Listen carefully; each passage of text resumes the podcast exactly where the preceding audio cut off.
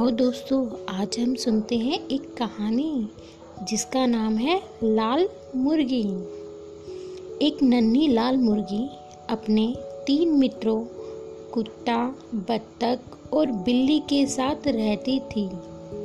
नन्ही लाल मुर्गी बहुत ही मेहनती थी, परंतु उसके दोस्त आलसी थे। एक दिन उसे एक मक्के का दाना मिला। मेहनती मुर्गी ने अकेले ही उस दाने को बोया। जब उसमें मक्के लगे तो उसने अकेले ही उसे काटा और फिर वह उसे चक्की वाले के पास ले गई। चक्की वाला मुर्गी की मेहनत देख के बहुत ही प्रसन्न हुआ। उसने मक्के का आटा पीसा और मुर्गी को दे दिया।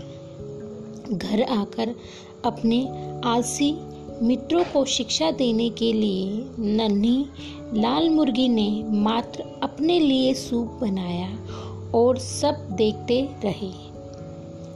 इस कहानी से हमें यह शिक्षा मिलती है कि मेहनत का फल हमेशा मीठा होता है।